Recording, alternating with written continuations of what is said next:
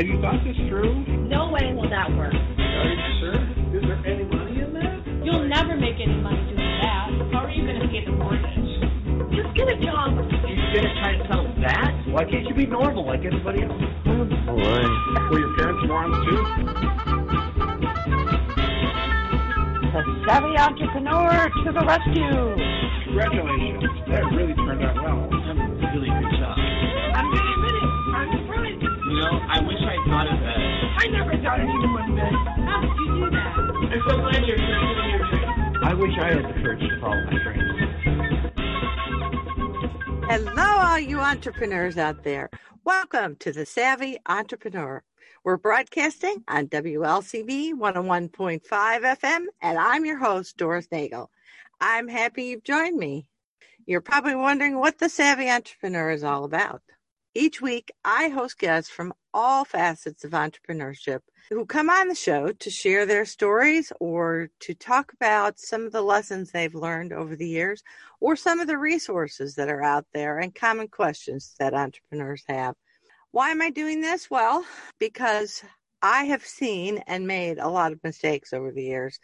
I've counseled small businesses and startups over the past 30 plus years, and I've also started or helped start nine different businesses of my own. And I've not only seen mistakes, but I myself have made a lot of them. So my hope is to inspire all you entrepreneurs out there and maybe help make your journey just a little bit easier. So I promised you that every week we have a guest. And at this point, I'd like to introduce our guest for today. Joining me by phone is Sue Reardon. Now, she's the co founder and what she calls the community connector at a company called Suite Spotte LLC. And she spells that S U I T E, Suite Spotte, because it's a member focused co working shared office community. Sue says she's a serial entrepreneur, self professed. Sounds familiar, Sue. She's a published author and a small business advocate. She helps people be the best they can, and that's a common theme throughout her personal and professional life. A change addict with a love for learning, her career started with a corporate role in the finance financial services industry. Then the entrepreneurial bug found her when she became one of the partners who grew a private technology consulting firm into a global public enterprise. That was followed by an emerging artist gallery and a midday cafe. Her book, which is called Rock a Million, a manifesto for the gutsy entrepreneur, is her call to action for small business owners to take a more collaborative approach in running their business. And today, as the co founder and community connector at Suite Spotte, which is a co working community, she carries that message forward. As I mentioned, Suite Spotte is a shared office co worker community. It's comprised of small business owners and remote workers from the Chicago suburbs, specifically the western Chicago suburbs. And whether participating virtually or physically, Suite Spotte members are energized by the collective, productive, collaborative, and resourceful member community. It sounds like a phenomenal place, Sue. I can't wait to learn more. Thanks so much for being on the show today. Thanks for having me, Doris. Yeah, so um, I think the place to start is just to talk a little bit more about your business what exactly does Suite Spotte do, and what are the services you offer, and what makes you unique? Sure, sure. Thank you. Well, when most people think of co working, they think about that shared office space, so the physical space, you know, access to a desk or a private office or to meeting rooms by the hour. But while we do have two physical shared offices, one in LaGrange and one in Forest Park, Illinois.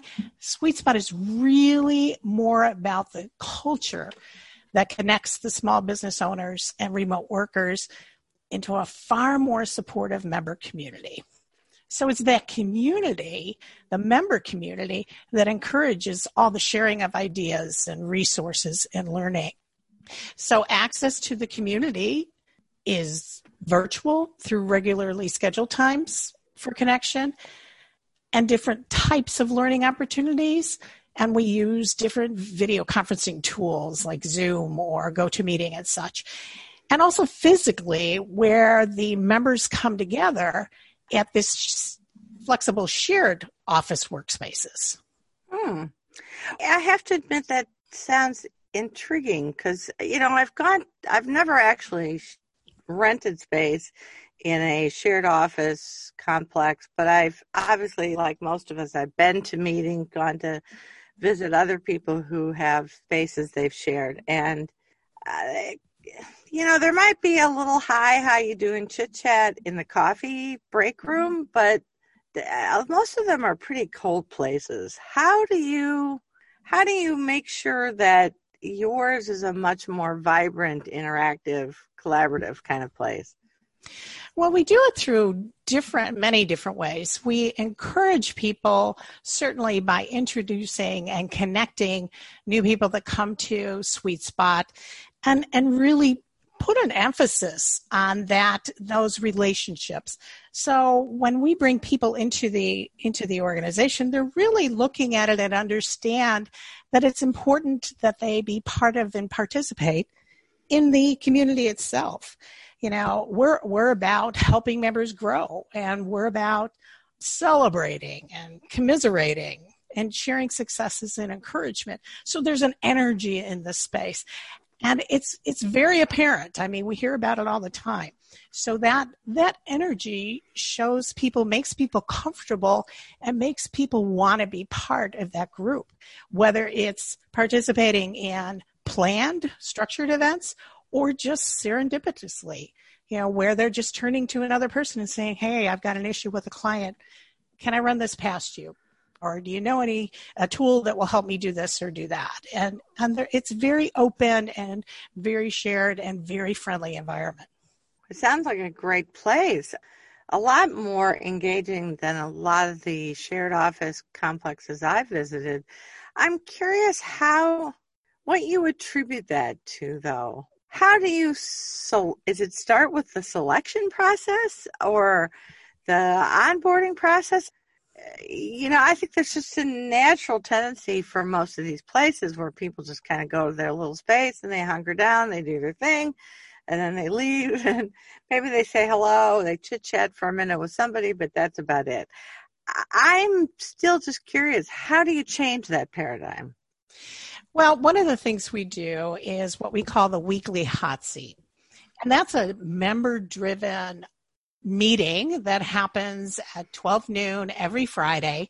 And when we were in the space, anybody that's at the space can come in and they brown bag their lunch and we are able to share ideas and identify an individual in the group who is put on the hot seat essentially. And again this is member driven so they're really running it. It's not something that Suite Spotte is is facilitating if you will. So they really enjoy getting to know each other.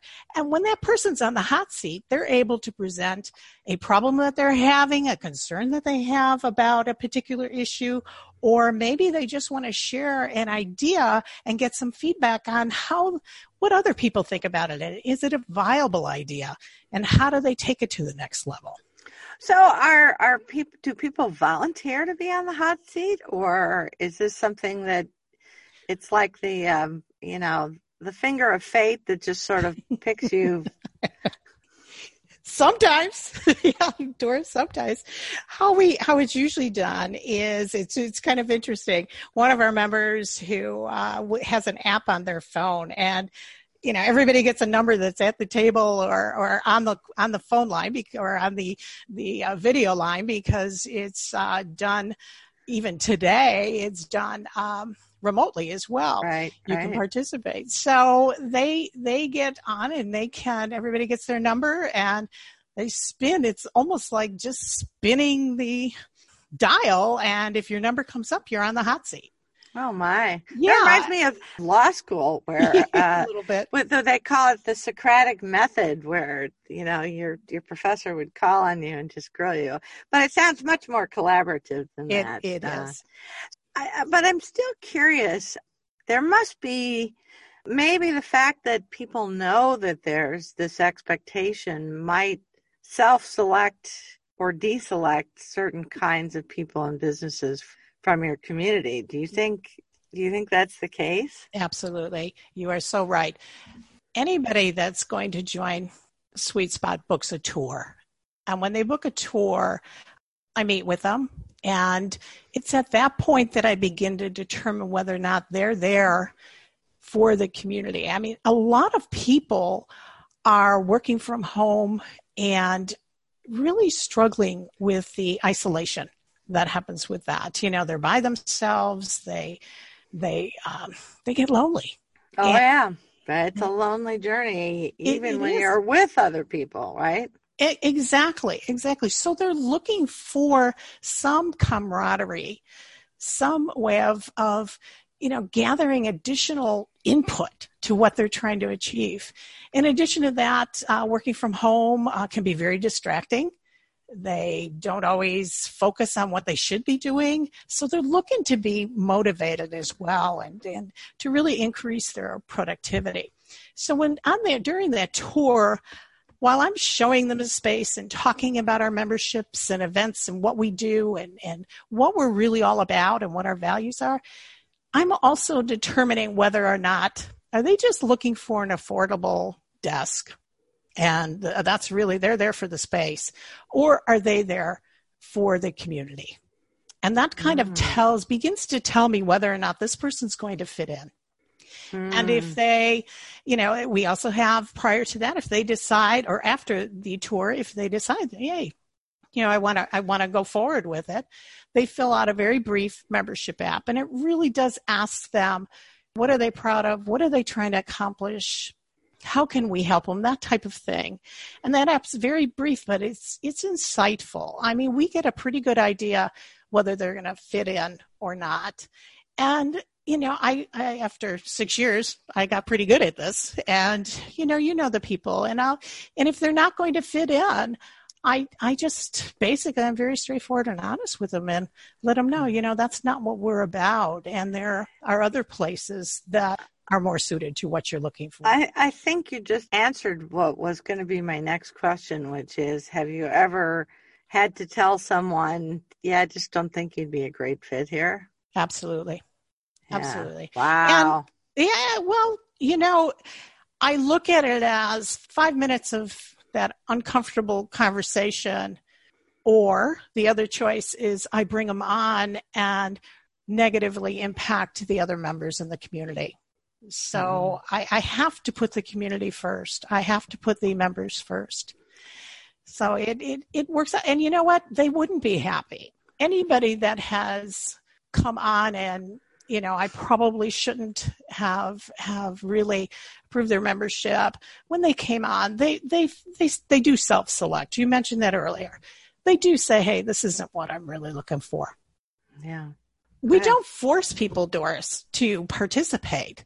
You know they just do. They want to you know they that's why they're there. Well it'll be interesting to see you know as we'll talk about this in a little bit about how you're you're growing the business and plans to grow the business. But it's an interesting kind of dilemma in terms of scaling of how do you take the Sue Reardon antenna and uh, make it something that anybody can use, right? That's, or maybe somebody with a little bit of training.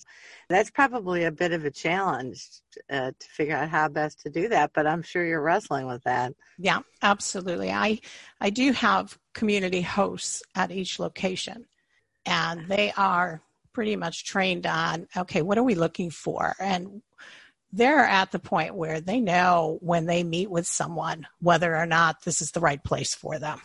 Interesting. So, uh, talk a little bit about your business model. You said it's member focused. This is is this a monthly? Is there a minimum commitment? What other kinds of services are included? Can the members vote somebody off the island if they don't think they're contributing? We we don't we don't do we don't go that far like I said, the members, the people self-select. They realize that this isn't this isn't the place for them, or I talk to them about it. If somebody's being really disruptive, they they hear about it. We also, in as part of the onboarding, Doris, we have a document that's called "Keeping It Sweet at Suite Spotte." Ah. and it's very frank and it's very to the point. point and it talks about hey you know we're we're here together and everybody is trying to achieve their individual goals. And we're doing that collectively. So that means that when it comes right down to it it's about respect. It's about respect for the fellow members. You know you don't put yourself above anyone else. And that's critical. You know it talks about no pitching no poaching. So you don't go in and say, okay, I'm going to be here for a month and I'm going to get my business card and pitch my business to every single person that's here. It's just not allowed. and then I'm going to some other place and do the same thing, it, it, hoping that the, if I just throw enough things up on the wall, it'll stick. Huh? That's exactly what happens. I mean, sometimes that's, you know, I can see that when they, you know, you have a, you, there's some signals when you're first talking with the person if that's what they're looking to do. So I'm very clear that even at the in the tour in talking about no pitching, no poaching. You know, you can't poach clients.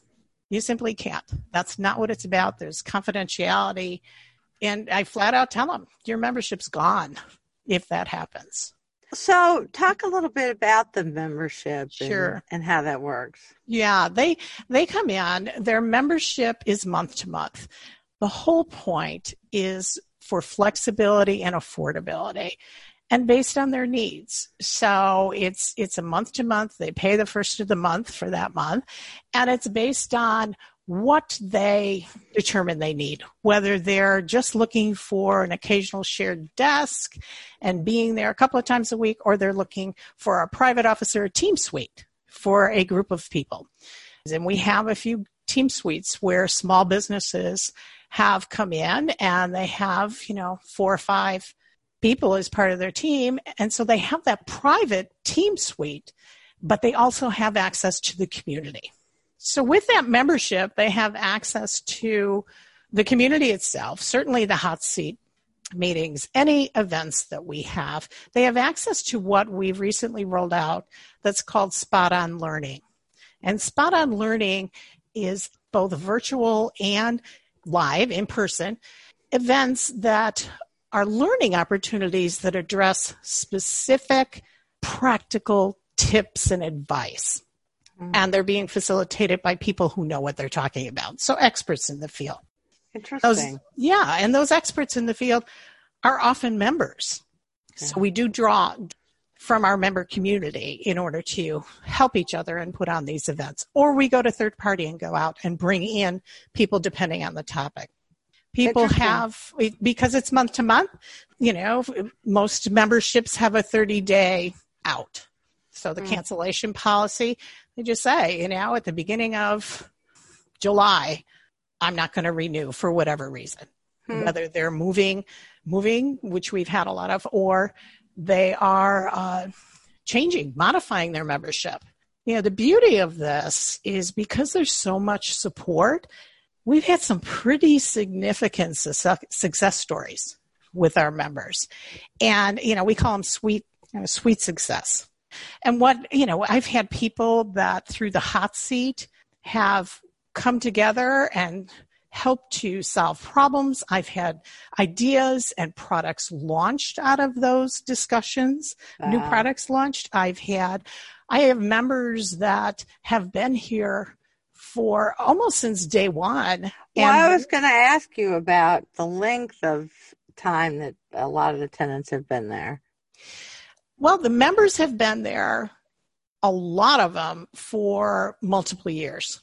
And I do have some that have been there from from the beginning you know and and they've changed greatly i have one um, is steve ryan from rytech a digital marketing firm steve came in couple of weeks after we opened our doors in lagrange and it was just steve rytech was steve and he was providing services digital marketing services for for clients and he was you know interested in growing and building the business so fast forward today, Steve has 15 plus employees wow, on his nice. team.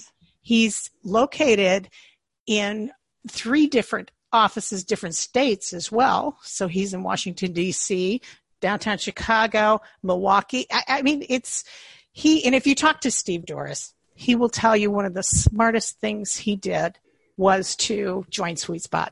Sounds like a great guest for the show. Yeah, there you go. There you go. He is well, actually really good.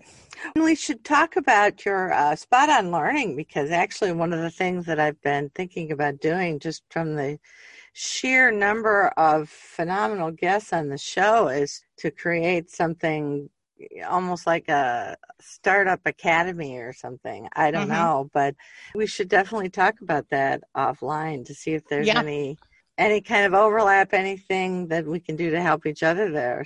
Doris, I'm very open to that. You know, yeah. anything that helps our members.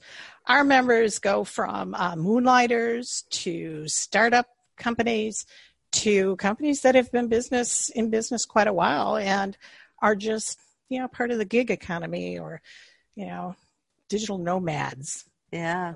yeah. so you know don't have big teams. They're not corporate but they um they really grow. So how do you find most of your clients sue? Well yeah i mentioned steve earlier.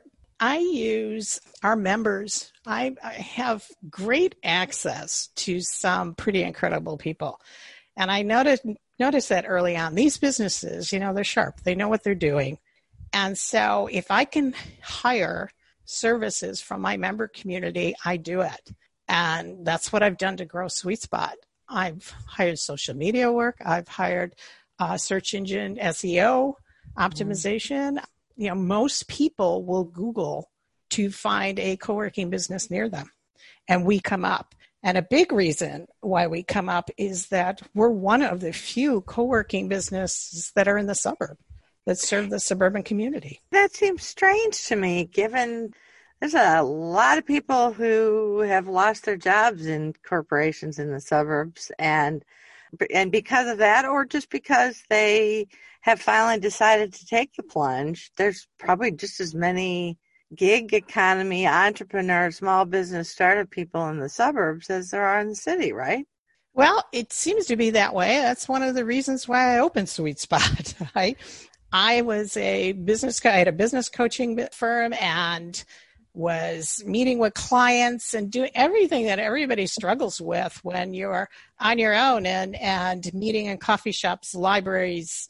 Never brought people into my home, but found myself going into the city all the time in downtown Chicago because that's the only place where co working existed. And so I said, What is going on here? And so came back and decided, you know, there's a need here. There's a real need. They're smaller. It's it's a different business model because when you're talking about the city, you've got a lot of density. Here in the suburbs, you have more people that are established, that are that have small families, young families, that um, kind of know each other. So it's almost in some respects a neighborhood idea. Know people from the neighborhood working together. You know a lot of the kids go to similar schools or the same schools. A lot of them participate in local community events um, so it's it's it's just it, there's a different tone and it's a great way to be able to focus on that that whole idea of community as opposed to space you know, it's it's interesting. I think I have felt that more in the the western suburbs of Chicago because the neighborhoods are, I think, more well established. I'd be interested in your take on it. That being up here in Lake County, I sense a fair bit less of that, only because I think the suburbs are still a lot of new suburban development what I call made up communities, mm-hmm. towns that didn't exist, don't have a main street. And I I think that affects the sense of community or might. Well, it does if you're talking about it just being a community that is dependent on physical space. When we started Suite Spotte, opened in downtown LaGrange, opened in, uh, you know, two years later in downtown Forest Park. So those are those are main street locations. So there's a lot of activity, a lot of people come into the downtown area. But if you're talking about building a community of people that, you know, are within a three, five mile radius that depend on the physical space, that's one thing. But if you're talking about people that are looking for the same thing and you can do it virtually, it's a whole different story. You know, mm-hmm. you can mm-hmm. broaden you can broaden what your offerings are and what your membership looks like and what that does by doing that you're able to enrich the membership for your current members Interesting. Well, talk a little bit about how you got started in this business. You alluded to the fact that you were going downtown and you saw a coworker space, but there just wasn't anything in the suburbs. But, you know, lots of people have a, a little light bulb that goes on, right? But most of us don't do anything about it. Or if we do, doesn't ever become a successful business talk about, about your journey from that light bulb moment to where you are now. Sure. It um it was for us it was like the perfect storm. I had been myself dealing with where do I meet with my clients and how do I get motivated? You know, and I would meet with my clients. It would be, you know, in the coffee shop and you're competing with not looking like you're taking up space and you know, you're really putting on those airs of nursing that cup of coffee. You right, know? right, right. Looking at yeah. that, looking at that phone, signaling to people you got important stuff going on. Yeah, and everybody does it. Everybody does it. But you're also so you're having an important meeting, growing your business with your customers, and there's a Grateful Dead ringtone going off in the back or uh, a crying baby. And right. you're like how do i you know it just it just it doesn't jive. So that was part of it. I was personally frustrated with it. Not having that professional place professional meeting room place to do it and i was lonely you know I, I really felt isolated and if i had new ideas, you know, I was supposed to be helping the clients move forward, not asking them what they thought about things. So it really, it really was about, you know, I had a need. And then mm-hmm. right at the same time, I was also doing research for my book, Rock a Million. And that book was about the sharing economy. And it really was about how can our country that has 30 million businesses at the time, small businesses, and 75% of them are really small, called micro businesses, under five employees. And how, you know, 10% of them ever hit a million dollars in revenue. And I think about, you know, all the talk about small businesses being the backbone and Main Street businesses, it's so critical and they're the ones that provide all employment and such. And yet, these business owners aren't making a whole heck of a lot of money. Right. And, you know, part of it came into play that people need to work together, that the collaboration was critical to helping people pull each other up. And, you know, rather than trying to be a party of one, to bring together people, play to your strengths, and bring people together that have other strengths that could be of value to hmm. someone else. Well, it almost sounds like an incubator model uh, in some ways more than just a shared office space. And it, it, it could be considered an incubator model in some respects because get they do, do get the learning, they do get guidance. We don't have funding that's tied into it. We don't have, you know, VCs coming in or it's not a niched business, so it's not just for a certain industry. Our mm-hmm. industries run the gamut. And I think that's what makes it more stimulating because people don't realize how many great ideas come out of the experience of people in a completely different industry. That is fantastic. Well, I'm going to ask you to hold your thoughts for just a sure. second. We need to take a quick break for station identification and a word from a few of our sponsors. But we will be right back with Sue Reardon. She's the co founder of a company called Suite Spotte. This is Doris Nagel, and you're listening to the Savvy Entrepreneur Show. We are back chatting with Sue Reardon, who's the co founder and community connector at a company called Suite Spotte LLC, S U I T E, Suite Spotte. And she's joined us this week to talk about the story of how she started and built her business. Continuing with the story of how the company got founded, I mean, there's a there's a lot of practical questions like where should we hold this and do we rent or do we buy and how do we find the cash to do it? I'm curious about the journey of how you actually made this actually happen.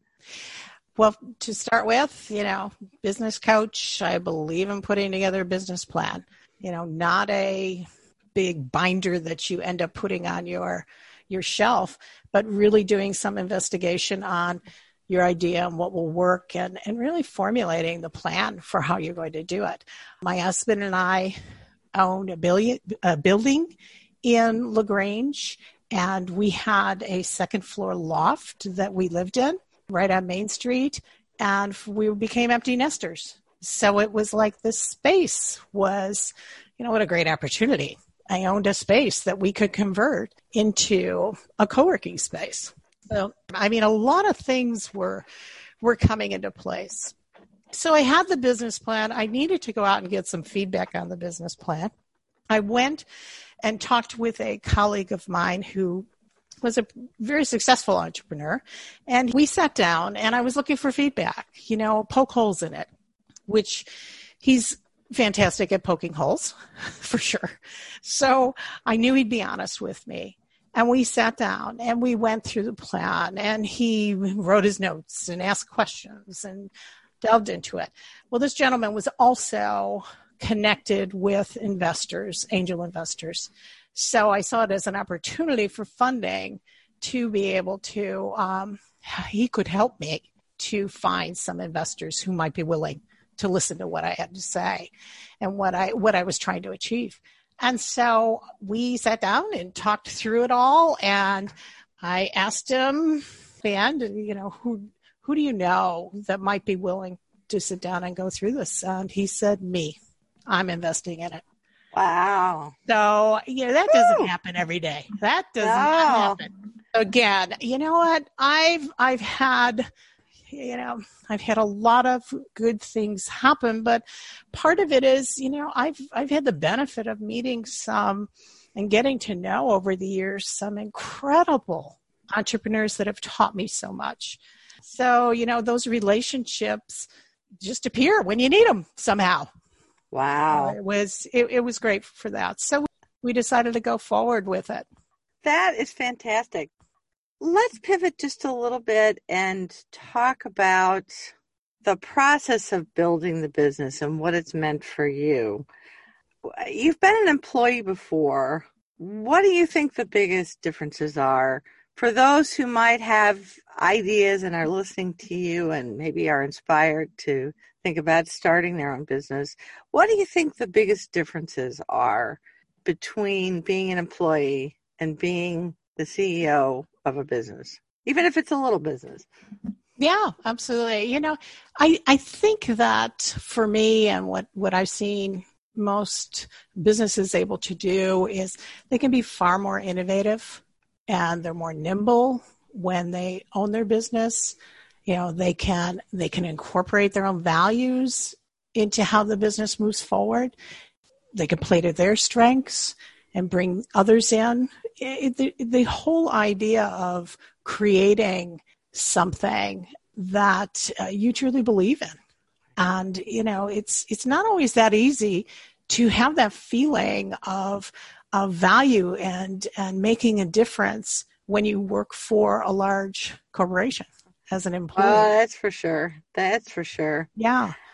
And that what? gives you the energy. That gives you that gives you the drive, you know, the motivation to to make this work, to make it happen and do what you need to do to make that happen. Would you say that's the best thing about having your own business for you? I think it's freedom. You know, I, I, I think so. I think it's constantly learning and being to execute on ideas you said in the beginning when you were introducing me, I'm a change addict. So I need to move, you know. Well, and I was going to say, as I was listening to that, having worked for for a while for big organizations that people who are agents of change are often not very happy in big organizations. Big organizations desperately need those agents of change, Yeah. but they don't know how to accommodate them very well. Mhm. And after a while, those change agents, uh, if if they're like me, they get tired of banging their heads on the wall. It's You just are right. very frustrating being a square peg in a round hole. And at It's some true. point, you just say, "Yeah, I don't know if that's my life's work. Thank you." And there's so yeah, you are so right, Doris. There's so many resources out there to help somebody to get started. There really are, and there's so many people. You know, one of the smartest things I did was to establish an advisory board that you know went through my business plan. That you know, kind of like the hot seat I was talking about before, except this Mhm. is a little more extended hot seat. You know, they Mm. poke holes. They, you know, you got to be open to people questioning or coming up with other ideas. Otherwise, you know, you- you're stuck. You're in a rut and you're not going to be able to adjust and change as you need to and pivot, as they call it today. hmm What's been the hardest thing about having your own business? Do you think?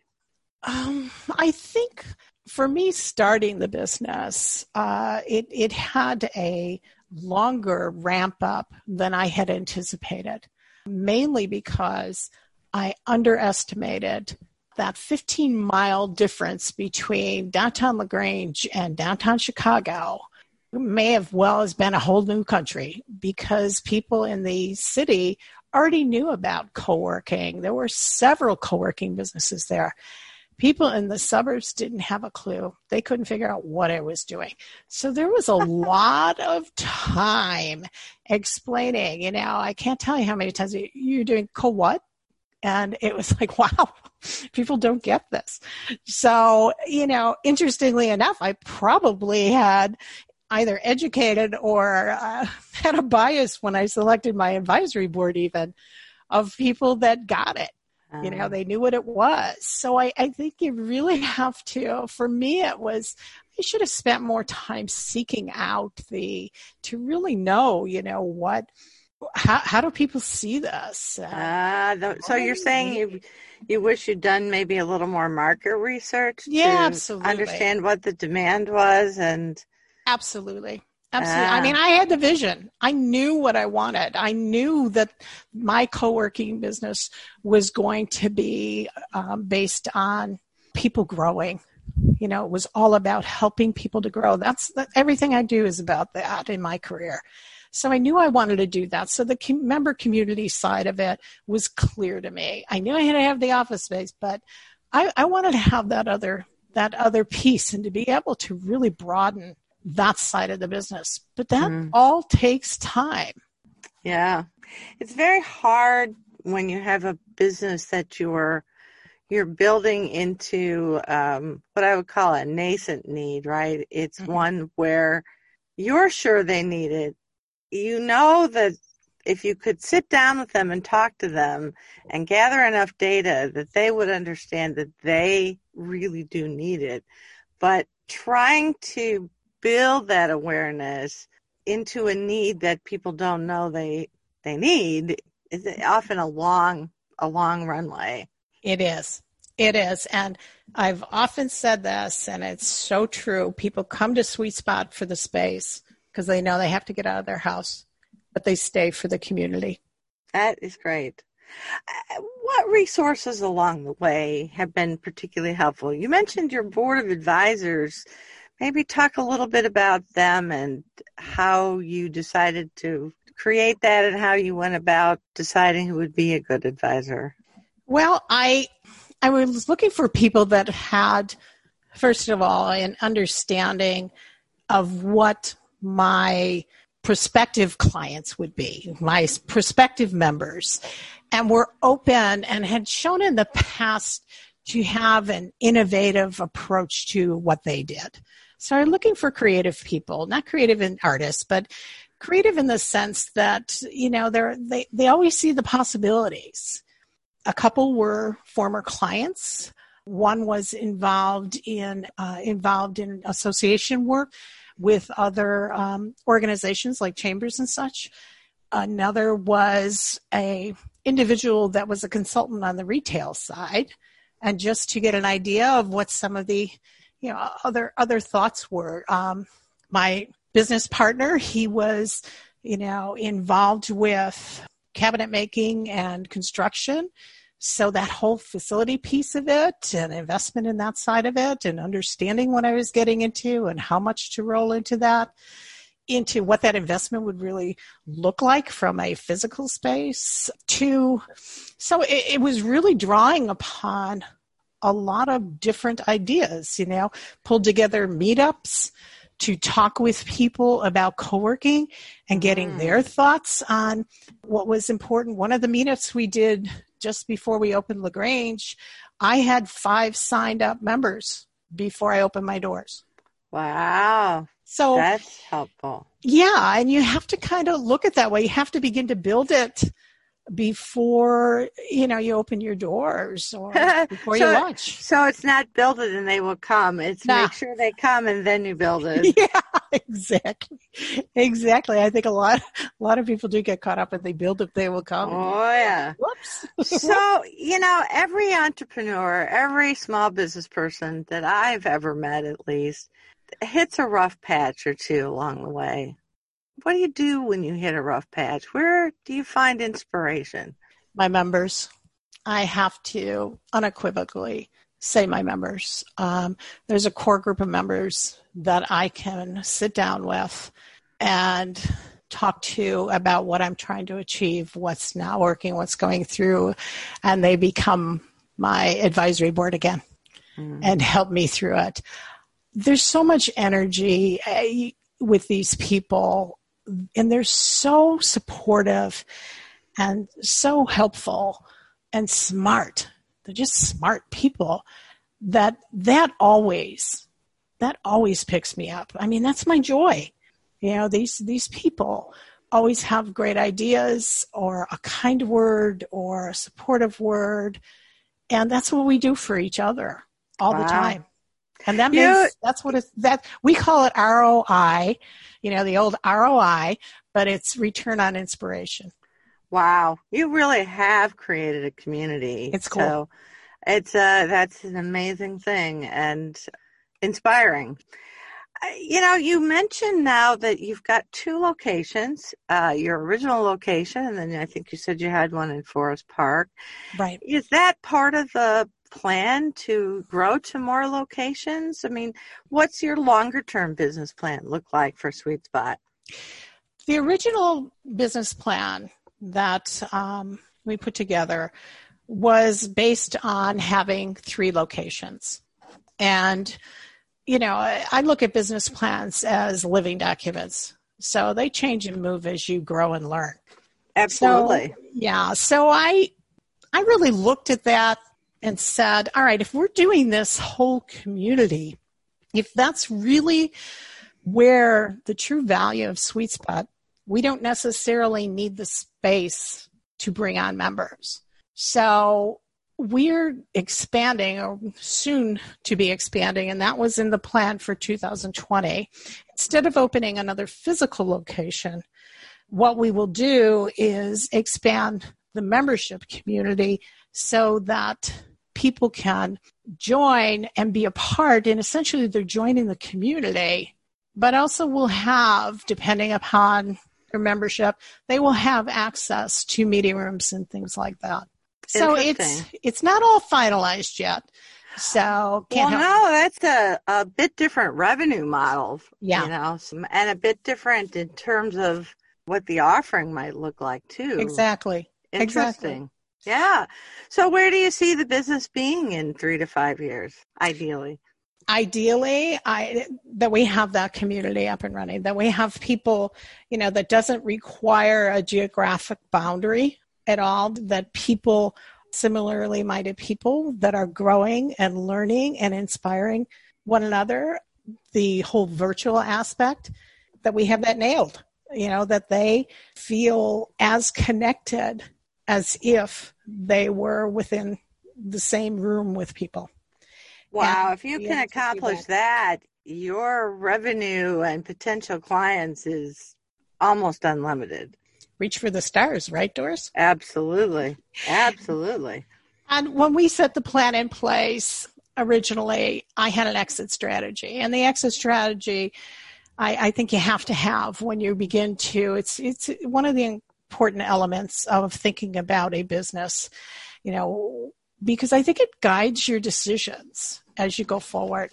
So I was building to sell. You know, we are building to sell. This is not a legacy business for me. This isn't something I'm passing on to my sons who would really have no interest in it anyway, but it's it's something that you know someone else can take on and and take it to the next level. No, but wherever it's, it's we're not at. it's not a lifestyle business either. So No, no. So it's you know it's something that you know it it gives me joy. You know, Right. it's it's financially you can in this business make money. So it's financially rewarding, but it also plays to my strengths right. and it gives me joy. And you know, if you're playing to your strengths, you get joy out of it for sure. Absolutely. Talk a little bit before we wrap up about your book and the insights you might give to to other people who are thinking about starting a business. Sure. I had, as I mentioned earlier, you know, I was very frustrated that micro businesses just weren't getting anywhere to where they could be. So few of them were. You know, some of them had to give up their businesses because financially they just couldn't support their families or whatever. And I think we see that a lot. Um, I think that they they don't have access to funding like the larger small businesses, if you will, have. And, and I think that that's, that's really frustrating. But part of that is because they also don't have a community that they can access that will give them honest feedback, that will help them to grow, that will collaborate with them. And I'm not talking financially. I'm talking just to to draw upon to get the energy, to get the resources together. It works.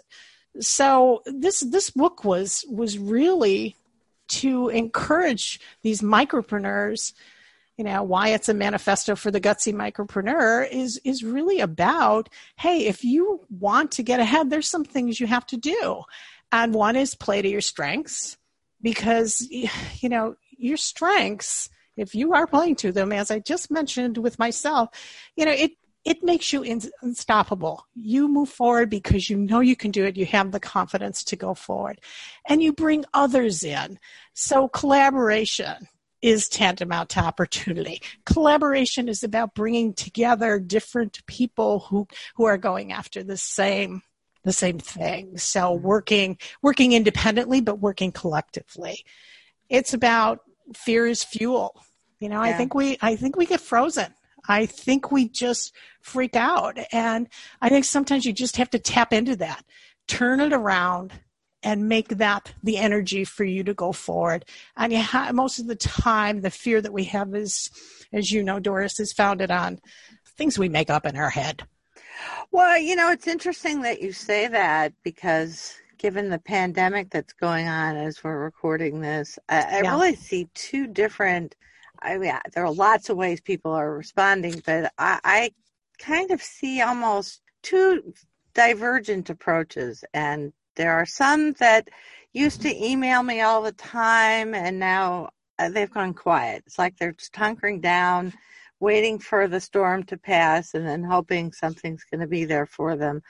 And then there's others that I, I see that have just kind of gone on the offensive.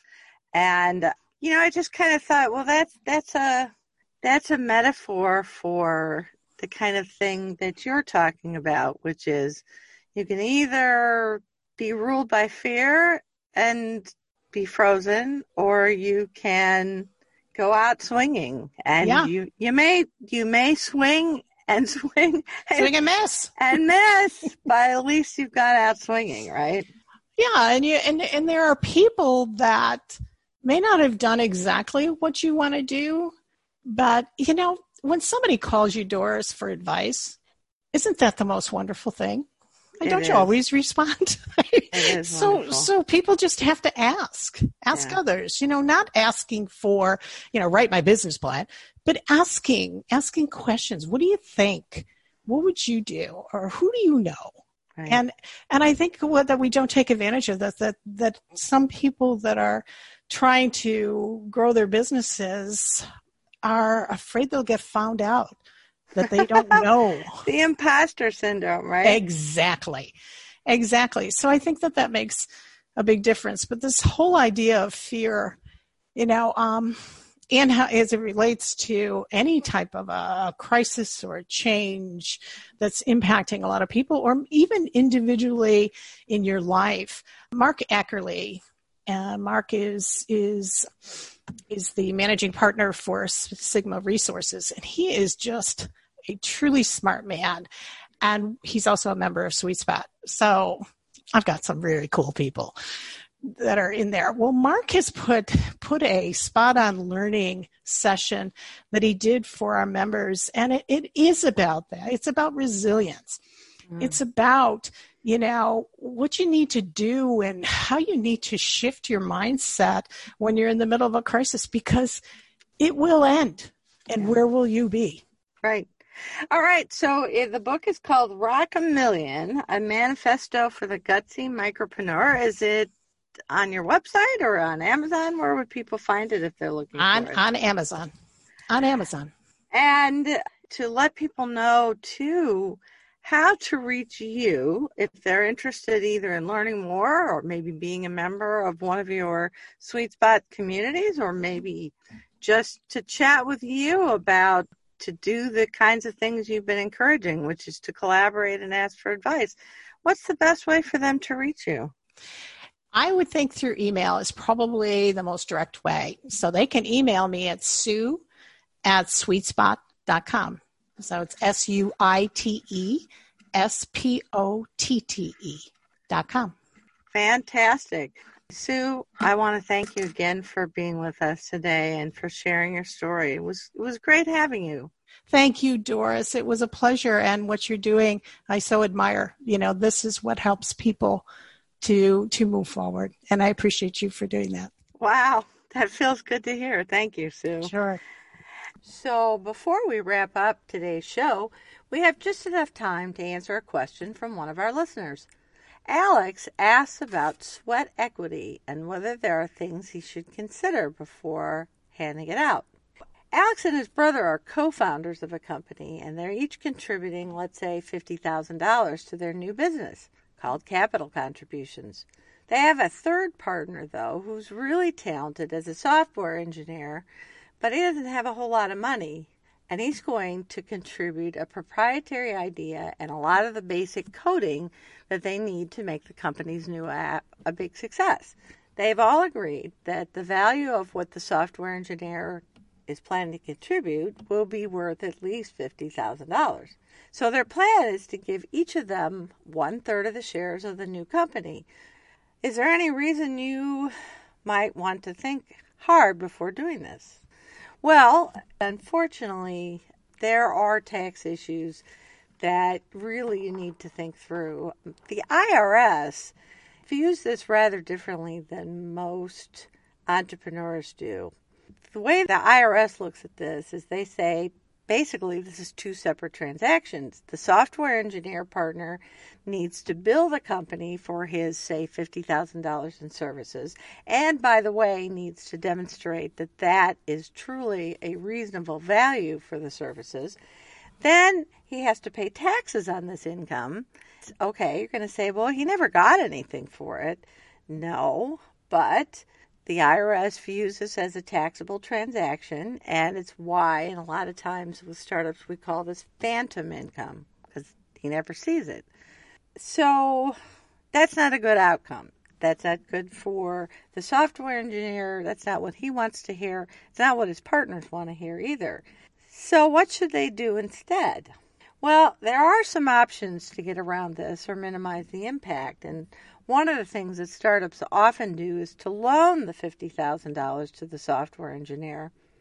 And by the way, we're assuming that this company is a corporation, not a partnership. And often these loans are structured with deferred payments, sometimes deferred repeatedly, indefinitely. I'm hoping to have somebody on the show in the near future to talk about all the various tax issues related to sweat equity and some of the options. But for now, just know this is a complicated topic. There are lots of tax and legal issues for the unwary. And so, if you're considering giving someone equity in exchange for sweat equity, just know that there are issues you really need to think through and that you should find somebody who's experienced in the area to help you flag those issues and try to mitigate them. And I would encourage you to take care of these issues as early as possible. So, if this is something your company has already done, the sooner you address it, the better. It's an issue when it comes to sweat equity. Make sure you document it well because it often ends up being a source of hard feelings between the owners. You definitely don't want an IRS audit, and you don't want a problem that maybe is small when your company is not very valuable and not making much or any money. Um, it could become a very expensive issue later on when the company is worth a bunch of money, and you don't want to be trying to clean it up when you're ready for angel investors or venture capital. That is our show for today. Thank you very much to all of our listeners for tuning in. And again, to our guest today, Sue Reardon, co founder and community connector at Suite Spotte LLC. Now, I'll be doing an on demand podcast recording of today's show, and you can find that along with all sorts of other free information and resources for entrepreneurs on my show page, the Savvy Entrepreneur show page at lakesradio.org, or my consulting website, which is globalocityservices.com. Now, we'll have another great guest next week, so be sure to join us. But until then, I'm Doris Nagel, wishing you happy entrepreneuring.